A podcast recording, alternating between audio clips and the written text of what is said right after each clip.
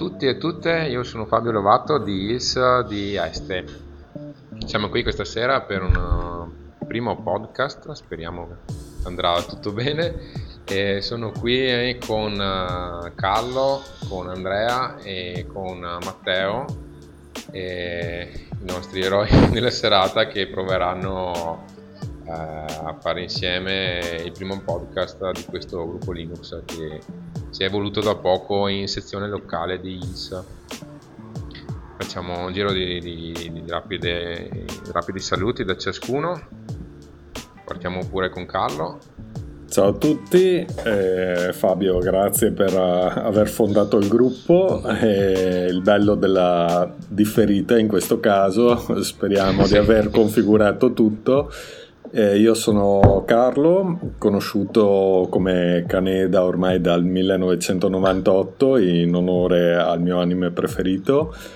E, mm, sono sempre stato un fan del mondo open source e di Linux, tanto che mi definisco un po' uno dei vecchietti che utilizzano Linux. Purtroppo negli anni non l'ho mai usato in maniera esclusiva, non ci sono mai riuscito, ho sempre utilizzato tutte le piattaforme. E mm, nell'ultimo periodo mi sono riavvicinato a questo mondo che è eccezionale e ha tanto da dare Devo essere sincero, la molla è stata la rinascita dei social decentralizzati, quindi ovviamente parliamo del nostro Mastodon che sta, sta, facendo tanto del bene all'informatica e anche in maniera laterale a tutte le persone che sono un po' più libere rispetto ai social classici, ma avremo modo poi di mm. parlarne e approfondire bene, che è un po' l'argomento della serata. Eh sì. Matteo, prosegui. Sì, io invece sono un neofita completo di, di, Linux. Sono arrivato a Linux in maniera trasversale grazie a YouTube, in verità, proprio un social classico, che mi ha mostrato un, un video di una persona che ti, ti, insegnava come usare Linux, ti diceva guarda non aver paura perché non è più Linux di 15 anni fa che è tutto a comandi, guarda questo video poi casomai prova e così ho fatto. L'ho installato prima in dual boot, pochi giorni in verità perché poi se vuoi provare una cosa devi averla sempre sotto mano, quindi poi ho formattato completamente il PC, installato Linux, eh, Linux nella versione Mint e, e, e, da lì basta, sono, sono, partito, poi ho cercato di contattare qualche gruppo per avere qualche informazione in più. E quindi sono proprio a digiuno, diciamo completo, se non ci fosse Google non saprei scrivere neanche un comando, cosa che, che, che aiuta molto sul Google. E quindi non conosco Mastodon se non per via traversa, che questa però è relativa a questo gruppo che, che sta informando piano piano le, le persone che, che, ci appartengono e, e, niente, tutto quanto qua. Bene, da una parte questo comunque dimostra che siamo un gruppo abbastanza variegato, per cui non siamo tutti esperti, non siamo tutti neofiti, siamo un po' un misto, per cui secondo me anche questi incontri, oltre che fare divulgazione, ci aiutano noi stessi anche ad aggiornarci e a condividere anche tra noi queste esperienze. Sì, assolutamente, e... è proprio la ricchezza dei punti di vista diversi. Esatto. Andrea? Bene, allora buonasera a tutti e buonasera anche ai futuri ascoltatori di questo podcast. Io mi chiamo Andrea e nella vita faccio l'operaio, quindi qua nel mondo dell'informatica, ma specialmente nell'open source, ci, pa- ci bazzico dentro perché mi affascina questo mondo e vedo che ci sono tante cose da imparare. Linux la prima volta che l'ho scoperto è stato, bah, credo fosse il 2010 o prima, non so quando.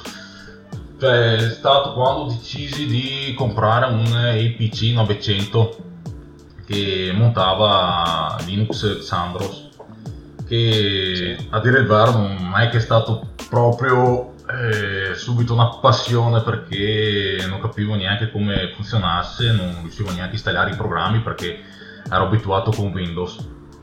Poi col tempo, informandomi, eh, ho scoperto che Linux era molto mh, prestante secondo dal mio punto di vista rispetto a Windows, quindi lo usavo in dual boot per navigazione web e roba tipo Office, eh, usando subito OpenOffice e così via. E invece Windows lo utilizzavo solamente per il gaming.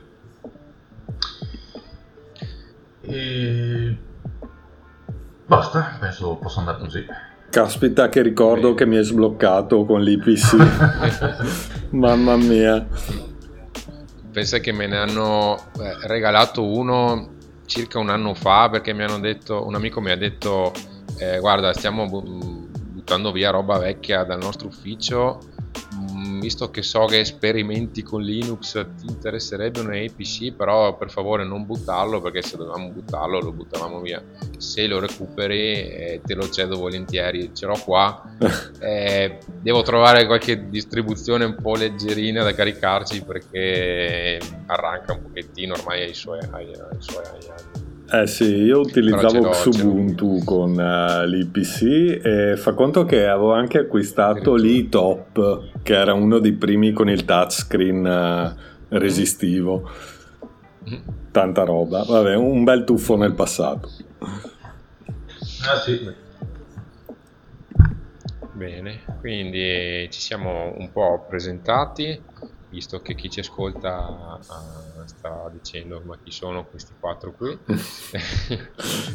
E, e, aggiungo qualcosa io uh, allora sono molto contento che dopo circa un anno che ho lanciato provato a lanciare questo gruppo uh, siamo arrivati insomma a, a, provare almeno a costruire qualcosa ho fatto, in, fatto partire il gruppo su telegram creando proprio un gruppo su telegram. Poi ho ideato delle locandine da, da, portare così un po' in giro per farci conoscere. E ho intanto ho mosso le acque in rete e, e, poi pian piano ho portato un po', un po', di persone a conoscere questo mondo qui. E, mi presento anch'io perché ho introdotto la serata però di fatto non, non mi sono presentato. Io sono Fabio Lovato e ho già fatto parte parecchi anni fa di, di, un gruppo Linux che poi si è sciolto per vari motivi, chi, chi ha avuto un bambino, chi ha avuto famiglia, c'erano età un po' diverse per cui poi il gruppo si è un po' sciolto, ma secondo me è dovuto anche al fatto che penso intorno al 2010 circa, quindi più di dieci anni fa, e anche il mondo della rete dell'informatica stava cambiando per cui stavano entrando i vari social network per cui gli ultimi incontri erano più un parlare di quello che si vedeva su Facebook che era un po' il periodo in cui nasceva. E da lì avevo iniziato anche eh, anche io a capire che qualcosa stava cambiando nell'informatica infatti qualcuno poi si è perso nei social network e io ho continuato a smanettare nel mondo di, di Linux del software libero Innanzitutto perché lo faccio anche per lavoro. Sono un programmatore in PHP, ehm, ho ideato anche un gestionale open source che poi è diventato il progetto principale dove lavoro, e, però ho sempre seguito un po' Linux, la sicurezza informatica e questi ambienti qui. E, ehm, e adesso sentivo proprio la necessità di, di, fare qualcosa perché un conto è magari leggere, informarsi e rimanere diciamo lì da soli ad approfondire, però mi sono buttato e, e ho cercato di, di, di, creare un gruppo a distanza di quasi un anno praticamente perché l'ho creato virtualmente ad, ad agosto 2022, ormai siamo quasi ad agosto 2023, direi che mi sento abbastanza, abbastanza soddisfatto. Poi diventando una sezione locale di ILS che è la, l'associazione italiana Linux e ci sono anche altre possibilità, ci sono dei fondi per creare eventi, per creare attività e divulgazione, per cui mm, mi sentirei di dire che abbiamo la macchina pronta, possiamo girare le chiavi e partire. E l'argomento di questa serata, giusto per introdurre eh, anche Mastodon che ha menzionato prima Carlo, per dare un tema alla serata, era il cosiddetto Twitter remoto, il terremoto che è successo su Twitter. E, per chi non ha, non ha, seguito gli eventi, praticamente eh, ci sono susseguite eh, delle vicende su Twitter per cui Elon Musk, il nuovo proprietario di Twitter, ha aggiunto delle forti limitazioni a questo social network, in particolare ha iniziato a additare la colpa di, di questo aumento di risorse necessarie per Twitter, ha additato ehm, i data scraper eh, per, che sono praticamente dei software che analizzano i contenuti di Twitter per allenare le intelligenze artificiali e poi fornire servizi eh, basati su intelligenza artificiale. Per cui con questa scusa, che molti non, non condividono, eh, ha iniziato a limitare i post che ogni utente poteva vedere al giorno. Per cui utenti iscritti a Twitter, semplici utenti non paganti con alcun abbonamento, aveva iniziato a limitarli a 300 post al giorno. Poi chi era utente pagante aveva un limite più alto poi ha iniziato a bloccare l'accesso a Twitter a chi non era iscritto, per cui se condividevi il collegamento di un post fuori da Twitter, questa persona non lo poteva vedere se non era iscritto a Twitter. E tutto questo ha creato una serie di altri stravolgimenti e esperienze negative in questo social network privato nelle mani di Musk. E c'è da aggiungere che già rispetto al 2022 le, le, vendite delle inserzioni su Twitter sono calate più del 50%, quindi il mio, il mio parere, non credo sia solo il mio, è quello che pensava probabilmente di aver fatto un mega affare, ma probabilmente non sta con i suoi stravolgimenti, Twitter è un po' in decadenza.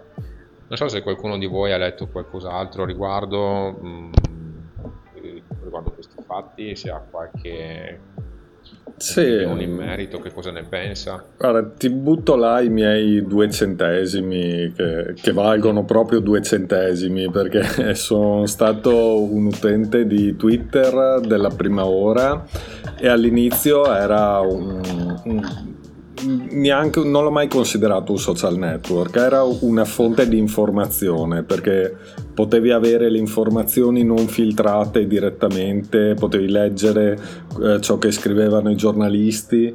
Io l'ho, utilizza- l'ho utilizzato tantissimo per un periodo per sapere la situazione del traffico eh, in autostrada ed era sempre aggiornatissimo in tempo reale e l'ho utilizzato anche per uh, cercare degli hashtag di argomenti di nicchia che mi interessavano in modo da avere sempre un'informazione continua e puntuale. Negli anni ho visto un po' un deterioramento. Da quando poi l'ha acquistato uh, Elon eh, è stata una debacle e, ehm, anche perché addurre come scusa il training dell'intelligenza artificiale quando lui per primo è uno di quelli che investono di più nell'argomento è proprio deboluccia come, come scusa. Il business model di Twitter eh, è sempre stato oscuro a tutti, cioè probabilmente l'azienda andava avanti a colpi di round di finanziamenti, nessuno si spiega dove guadagnasse e infatti credo che non abbia proprio neanche mai guadagnato.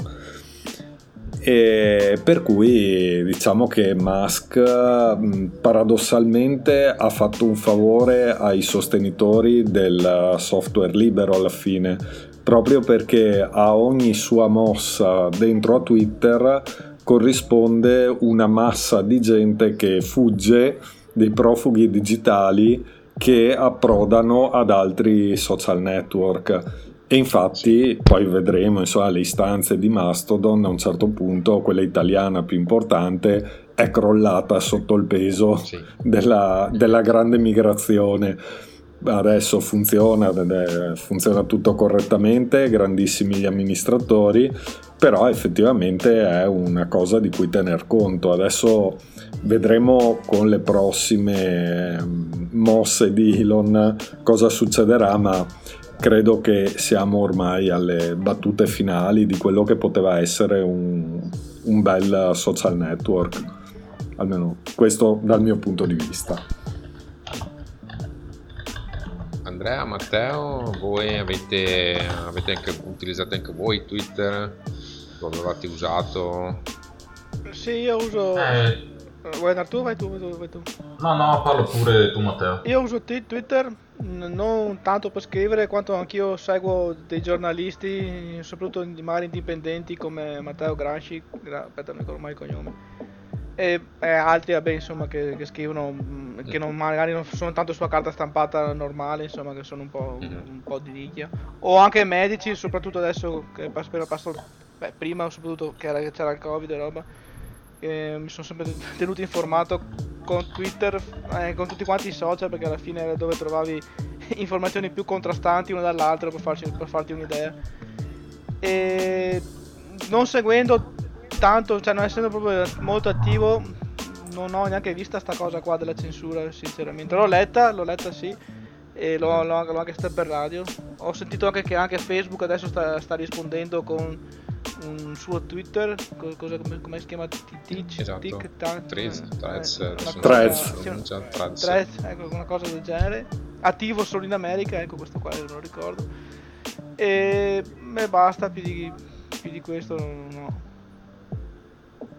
Andrea? Sì, diciamo che anch'io non ho visto, cioè non ho visto sul mio profilo, ho anch'io un profilo Twitter, il blocco dei, dei post, ho provato a scorrere per un minuto per aprire un sacco di post, poi sì, era comunque un numero non, non così basso riguardo alla limitazione, ma è probabilmente perché quel giorno non ho letto molto su Twitter, eh, però ho visto che di fatto copiando il collegamento a un post di Twitter, eh, aprendo il browser in modalità anonima, quindi accedendo senza essere loggato, mi portava alla pagina di login di Twitter perché non permetteva più di accedere a Twitter senza essere registrati. Beh, si Comunque questo vedeva lo fa anche Facebook se non mi sbaglio.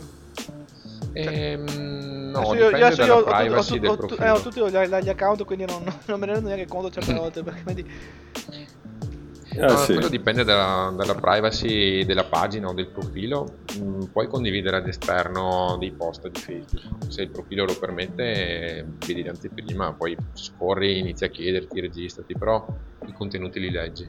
Certo che tutto questo ci deve far eh, riflettere sul potere che ha un'azienda del genere, cioè dall'oggi al domani tu puoi perdere tutti i tuoi ricordi, eh, nel mio caso Sì. sono anni e anni di tweet eh, e loro effettivamente hanno tutto il diritto, essendo i proprietari della piattaforma, eh, di limitarti, buttarti fuori, cancellare o addirittura eliminare completamente il servizio. E forse questa è la cosa che più ci deve far paura e far riflettere perché tutta la nostra vita comunque oggi è, è in rete, le nostre relazioni e però abbiamo il grosso vantaggio che possiamo scegliere a chi affidare i nostri dati. Esatto. Come succede anche su YouTube che magari eh, vi- violi una regola o per un motivo o per l'altro, che sia giusto o che, o che non sia sbagliato, magari così dal senso comune del, del giusto e sbagliato de- de- delle persone. E Twitter, oh, scusa, YouTube magari dice no, a me questa cosa qua non piace, ho chiuso l'account, ho perso tutto. Magari Sì. anni e anni di lavoro per chi, c'è anche gente che cioè, ci vive con quella roba là. Esatto. Anni e Eh, anni sì. di, di- di- di fatica perché si fino a farsi su una community di 200, 300 fino a un milione di persone, cioè ci vuole tanto, tanto impegno penso comunque, Eh sì, oltre che a fare eh, bu- buoni video di qualità. Ma o- o- oltre a questo, che se viene chiuso l'account perché un essere umano ha guardato il canale e ha giudicato che il materiale contenuto non va bene, diciamo che ci posso passare sopra. Ma eh, nel momento in cui vengono sguinzagliati degli algoritmi addestrati con intelligenza artificiale che pensano di aver visto una violazione che magari non c'era e per quel motivo chiudono il canale, eh, è una deriva piuttosto interessante da, da seguire. Sì, poi anche dipende da chi, chi glieli dà sti input da, da, da da mangiare a ste macchine, perché se tu prendi magari, eh, non so, una, una- un ente che può essere un, un giornale che è, ehm, diciamo che si è venduto per, per soldi, per qualcosa a, non so, una, a una casa farmaceutica. To. Ovvio che ti, ti, dirà che tutte quante le, le, notizie che sono contro questa casa farmaceutica o che non sono a favore di queste medicine ti dirà no, guarda, questa qua è tutto fake, butta via tutto. Chiudi account, via, via, via. Eh, diciamo che si prospettano tempi molto interessanti da questo punto di vista perché stiamo arrivando uh, alla, ad aver consegnato a cinque aziende in tutto il mondo eh, tu, tutti i nostri dati e per alcuni addirittura il lavoro per cui sarà da, da vedere Andrea io invece, io invece avrei una domanda. Ma perché tutti, no, tantissimi utenti di Twitter stanno migrando a Mastodon? Cioè, perché scegliere Mastodon e non eh, altri social? O almeno così vedo io, vedo che stanno tutti migrando verso, o tantissimi migrando verso Mastodon e non altri social. Non sento parlare che stanno migrando, che ne so, Instagram o Facebook per dire. Ah, beh, ottima domanda. Sai che non ti saprei rispondere, nel senso, mm, probabilmente per, secondo me, eh, perché Mastodon è visto più anche pubblicizzato, tra virgolette, per quanto si possa dire pubblicizzare, come alternativa a Twitter, per cui magari è stato recepito proprio come l'alternativa a Twitter.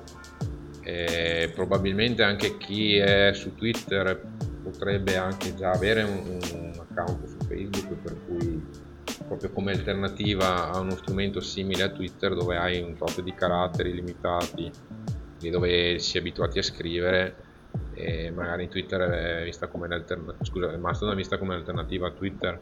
Poi di fatto se lo utilizzi ehm, sembrerebbe quasi un'alternativa anche a Facebook perché puoi postare le foto.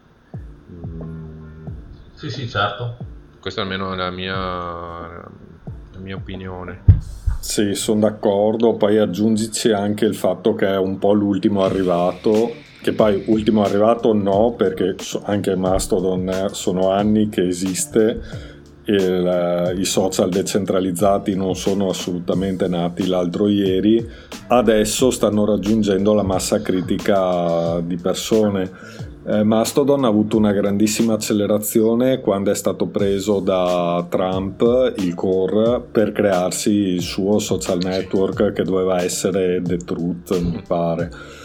Eh, esatto, anche lì la verità. Eh, sì, mi, mi, buttate fuori, mi farò il mio social network con Blackjack e Squillo di Lusso per citare Futurama.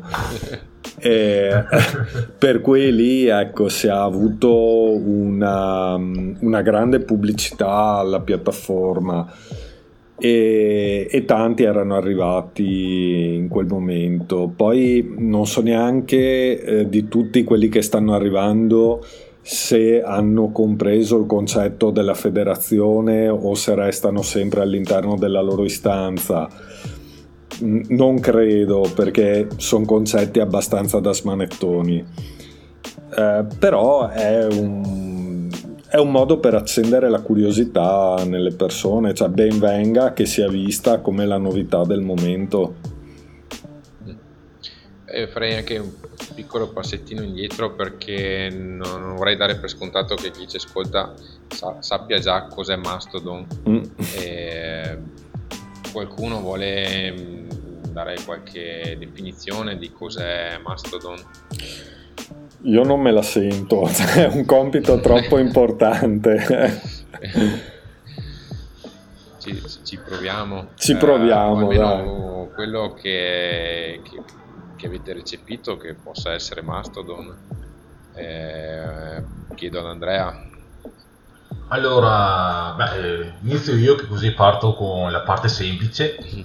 Allora, da, da, come lo vedo io, Mastodon è un social network ehm, che sì, un, si può definire, credo, che come abbiamo detto prima, che assomigli, potrebbe assomigliare a Twitter nel modo di scrivere il discorso per via di caratteri, pubblicare e roba simile.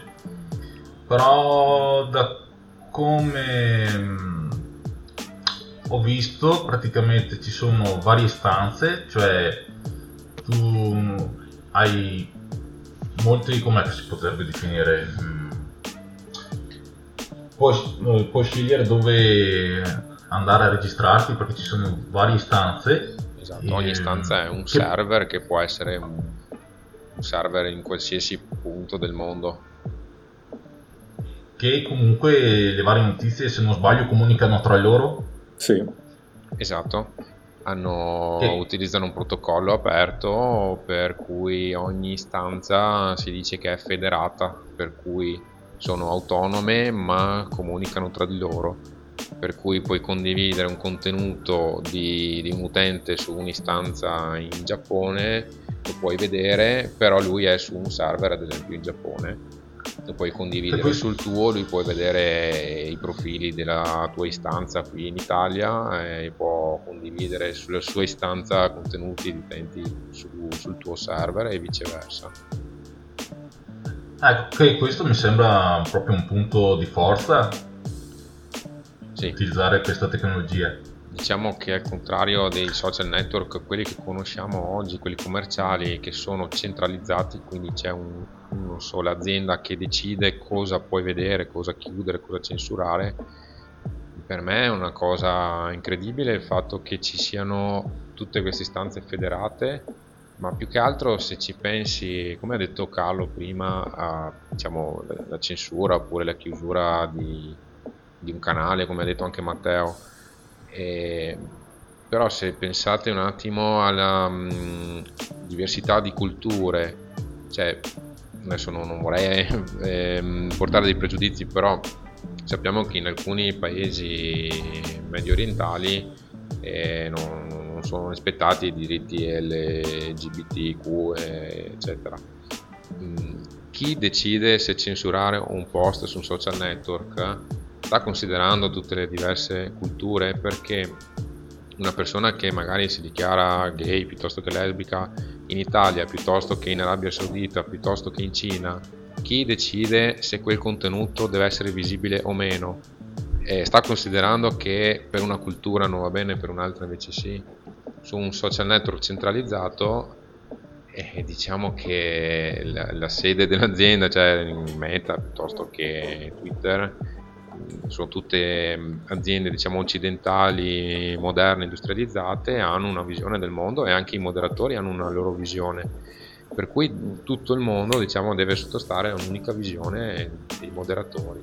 Poi di fatto mm, si dice che prendono appunto moderatori eh, multiculturali appunto per questo problema, anche se non so fino a che punto utilizzano questa multiculturalità per moderare i contenuti. E poi di fatto essendo appunto decentralizzato ognuno decide le proprie regole per cui entri su un'istanza, su un'istanza sono concessi determinati comportamenti, determinati contenuti, mi sembra che anche certe istanze cambino il limite di caratteri che puoi utilizzare, infatti io vedo a volte degli utenti che scrivono dei post lunghissimi e mm. dico ma cavolo io ho il limite dei 500 caratteri perché riesce a scrivere così dei post così lunghi? Credo sia perché sono su un server che permette una lunghezza caratteri maggiore. Invece su dove sono io? Su Mastodon.1 l'istanza italiana e c'è probabilmente un limite standard di 500 per cui sì mm, diciamo che puoi scegliere dove andare ma non è che se scegli di andare da una parte non vedi più gli utenti di un'altra è diciamo una grande famiglia multiculturale dove ognuno si fa le proprie regole e condividi qualcosa insieme, non per forza tutto. Sì, Quindi, mm, per me questa è una bella cosa. Volevo aggiungere una cosa proprio su questo tema, perché la cosa bella è che ci si può federare, ma ci si può anche defederare da alcune istanze. Cioè, essendo un mondo comunque multiculturale, eh, ci sono stati dei casi di istanze che diffondevano fake news e bufale a tutto spiano che sono state isolate da tutta la mastodonsfera per cui sono rimaste da sole e gli utenti che volevano vedere quel tipo di contenuti erano isolati lì in una bolla così come negli Stati Uniti ci sono state delle istanze eh, di estrema destra, ma non è neanche un discorso politico, proprio che inneggiavano al razzismo, che sono state isolate e lasciate da sole. Questa è una garanzia, secondo me, molto forte poi per l'utente che io da quando sono entrato su Mastodon vedo dei contenuti eh, che mi interessano veramente e non vedo nessuno litigare. E per me questa è stata la svolta nell'uso dei social. Concordo, anch'io. E niente pubblicità. E niente esatto. pubblicità. Che non è una cosa da poco. Eh, eh, sì.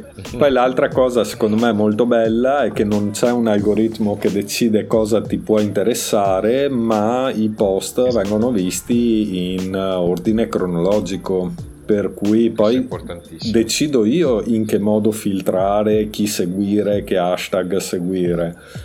Ed è molto bello perché più lo usi e più te lo modelli eh, secondo le tue mm, necessità, ma sei tu a modellarlo, non c'è un algoritmo dietro che decide per te.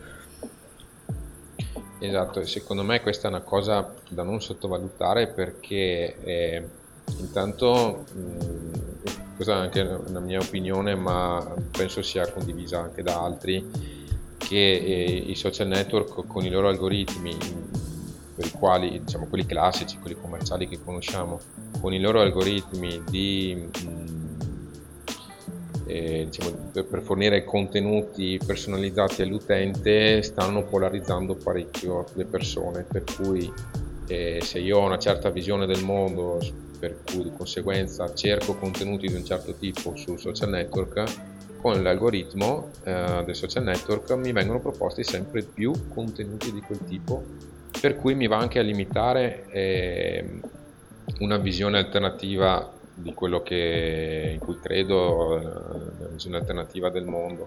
Invece vedendolo in ordine cronologico ogni tanto potrei sbattere la testa in qualcosa con cui non sono d'accordo, però magari discuto e ho anche la possibilità di cambiare più facilmente opinione piuttosto che venire bombardato tutti i giorni di cose di cui sono già convinto e evitare quindi di rafforzare fino allo sfinimento e quindi di polarizzare, come dicevo, le, le opinioni delle persone.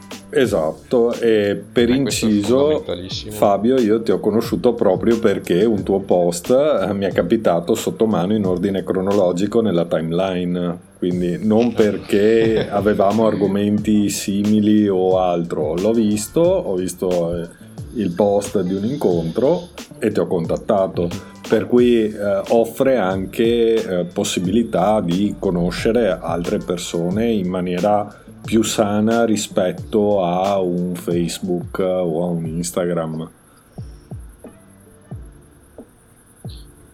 Sì, mm, questa è una cosa importante, quindi anche a livello, direi anche a livello di democrazia, eh, pensando a dei post politici, eh, una persona si polarizza sempre di più anche mm. nell'aspetto politico, nelle sue credenze politiche eh, se, si fa, se si lascia bombardare da questi algoritmi.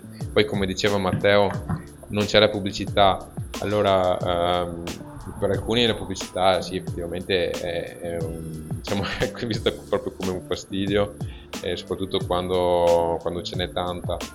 Mm, da un altro punto di vista io direi che non essendoci la pubblicità ti dà l'idea che sei in un ambiente fatto per gli utenti e per farli collaborare tra di loro, non per vendergli per forza qualcosa. Per Vero. cui eh, lo strumento proprio è costruito per le persone, per farle conoscere, per farle scrivere insieme una con l'altra e non perché sono visti come consumatori, ecco. Guarda, mi riaggancio e io sono sempre quello che si aggancia ai concetti. questa cosa è bellissima perché nel marketing si dice che se una, un prodotto è gratis, in realtà il prodotto sei tu. Uh, Mastodon è gratuito, ma sono ben accette eh, delle donazioni perché è portato avanti comunque da volontari che eh, supportano e sopportano delle spese che sono ingenti perché adesso noi pensiamo che la tecnologia sia gratis. Ma per chi lavora con la tecnologia sa che un server, un bit che transita nella rete ha un costo per cui se una persona vuole, se la sente, può, eh, può contribuire anche con un euro al mese, perché essendo in tanti poi i costi vengono eh, comunque eh, sostenuti nella trasparenza più totale. Io ho visto che il gruppo di moderazione eh, pubblica sempre dei resoconti, sappiamo esattamente dove si trova il server, quanto grande è, che caratteristiche ha, cosa che eh, altrove non trovi come trasparenza. Per cui in realtà è vero che potrebbe essere gratis, ma in realtà credo che la maggioranza degli utenti di Mastodon una piccola donazione o mensile o una tantum la facciano. Eh, almeno sì, sì, cioè tutti siamo comunque eh, chiamati a contribuire mantenendo l'ambiente pulito con i nostri post e a contribuire anche economicamente, chiaramente se uno può, se uno non vuole può usare comunque il servizio lo stesso. Mm-hmm. È, è, una questione poi di, di coscienza loro non chiedono i miei dati per pagare il server e per sì. me i miei dati valgono molto, me li voglio ottenere e quindi sono ben felice di dare una donazione.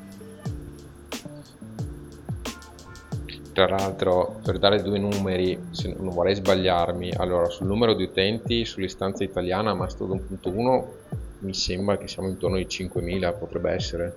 Ah, può essere, se non già passati e quel, il costo del server, anche lì se non ricordo male, sa, adesso l'hanno potenziato da poco per via della grande migrazione di sì. utenti da Twitter. E, però mi sembra che stiano spendendo circa 14, eh, tanto sono trasparenti, sono pubblici, stiano spendendo circa 14.000 euro l'anno. Sì, sì, sì, più o meno sì. La faccia della gratuità, eh, cioè diciamo, tirar su un servizio in casa così per sperimentare lo, lo fai in maniera abbastanza semplice se ci smanetti un po' con, con Linux trovi, trovi, anche il Mastodon stesso se vuoi crearti una tua istanza a casa però poi metti a disposizione la banda metti un ah, servizio ah, sì. di backup lo spazio su disco eh, se si rompe il disco lo devi sostituire. Guarda Mastodon cioè, 1 eh, ha 11.000 utenti attivi. 11 quindi n- non male, evidentemente la migrazione ha portato i suoi frutti. Mastodon in total no, Mastodon 1 ha 68.000 utenti iscritti e 11.000 attivi. Mm. Però. Non male, e la federazione è composta da 14.000 siti. Quindi 14.000 istanze dici. Eh, sì, tra de- di tutto il Fediverso, che poi magari approfondiremo in un'altra puntata, perché non è solo Mastodon, ma c'è l'equivalente più o meno di qualsiasi cosa. Infatti mi hai spoilerato un numero perché siccome Matteo forse è quello più a digiuno di Mastodon, gli volevo fare una domanda. Ah, dire secondo lui quante istanze ci sono di Mastodon federate? Quante istanze? Quante istanze, sì. E Carlo ha detto che ce ne sono, sì, eh, avevo un numero un po' più basso aggiornato a novembre e sono 14.000, 14 io avevo circa 7.000, mm. però forse le avevo già filtrate solo Mastodon, mm. perché ci sarebbero altre, altri social network o altre comunque piattaforme che si interfacciano con questo protocollo che probabilmente sono di tutti, di 7.000 in totale una cosa che io mh, ho scoperto un po' dopo, non so se anche Andrea e Matteo le hanno viste, è che mh, oltre a seguire un utente su Mastodon su un'altra istanza, che ormai abbiamo capito che è un po' come le email, cioè io mi faccio la casella email su libero.it, Andrea se la fa su yahoo.it, Matteo su ProtonMail e Carlo su Gmail, non siamo obbligati ad essere tutti su Gmail piuttosto che Yahoo ognuno la fa sul server che preferisce e poi eh, riusciamo a, a parlarci eh, la stessa lingua perché i server dialogano tra loro fortunatamente usando protocolli standard e aperti e la cosa bella di Mastodon è che eh, io posso seguire un utente che è su PeerTube mm. che è un'altra piattaforma per la condivisione video quindi non, non sono obbligato a, a, cioè se voglio seguire eh, le, le, persone che, che, pubblicano qualcosa di interessante io potrei seguirle su Mastodon perché scrivono poi queste qui pubblicano anche vi- dei video perché hanno un account su YouTube per cui non sono costretto ad andare su PeerTube a vedere cosa hanno pubblicato. Io da Mastodon o da qualsiasi applicazione che supporta questo protocollo posso seguire delle persone che scrivono su Mastodon e anche delle persone che pubblicano video su PeerTube oppure che pubblicano foto su PixelFed che è un'altra piattaforma libera che usa lo stesso protocollo che sarebbe l'alternativa di Instagram, l'alternativa libera. Ci sono ah, una serie di altri servizi e piattaforme che tu puoi seguire da Mastodon e le puoi seguire sulla tua timeline, sulla tua bacheca diciamo, senza per forza andare dentro l'altra piattaforma. Ti cambierà un po' la visualizzazione perché se tu scarichi l'app di PixelFed, adesso introduco anche questa, che è l'alternativa libera a Instagram, anche questa decentralizzata, federata, e dove c'è qualche applicazione open source. Se scarichi una delle app di PixelFed hai un'interfaccia simile a Instagram per cui scorri le foto, le guardi una dopo l'altra, anche lì senza algoritmi in ordine cronologico. Però dal tuo profilo di Mastodon puoi aggiungere di seguire un utente su PixelFed, quindi tu ti scorri dei post testuali, poi ti scorri le foto di chi segui su PixelFed, poi scorri la, la, barra della tua bacheca ti trovi un video pubblicato su PeerTube, ti segui tutto da un'unica applicazione. Questo sembrerebbe chissà cosa, diciamo che a livello tecnico è una cosa anche abbastanza semplice, però le altre piattaforme non fanno perché ognuno guarda il suo giardino, ognuno guarda la sua applicazione, i suoi servizi e non interagiscono tra loro. Cioè sono dei paletti proprio messi appositamente lì perché a livello tecnico sono cose veramente mh, cioè, relativamente semplici da fare, però non, le, mm. le, altre piattaforme non lo fanno perché vogliono che tu resti nel loro giardino. Eh sì. Eh sì, per, per la pubblicità e tutti gli sponsor e tutti... Esatto. Beh ragazzi, direi che siamo arrivati quasi alla cinquantina di minuti. Cosa sì. dite? Abbiamo cose da aggiungere? Scritto qualche appunto, però direi che abbiamo parlato abbastanza, essendo il primo esperimento di questo podcast. Io direi che possiamo fermarci anche qui per, per questa sera. Se avete qualcosa da aggiungere, altrimenti Boh, vedremo dove. Matteo, caldo. No, vedremo dove pubblicare il podcast e quant'altro, ma direi che dai, come, come primo, prima serata, primo esperimento mi è piaciuto molto. Speriamo di non aver annoiato nessuno e magari incuriosito qualcuno a entrare su Mastodon. Sì, possiamo raccogliere anche se qualcuno commenterà il podcast con delle domande o ah, una volta sì. che lo diffonderemo potremo portare e potremo discutere di queste domande, di queste osservazioni sulle prossime puntate se riusciremo a gestirle per cui potrebbe fare da pista un percorso da fare assieme a chi vorrebbe ascoltarci. Così almeno parliamo di argomenti interessanti proprio per chi ci ascolta. Certo. Bene io direi che possiamo mm. chiudere qui. Interrompiamo Quindi... la registrazione. Sì, ma manderemo una sigla probabilmente. Sì. Bene, ciao a tutti e tutte, grazie per averci ascoltati.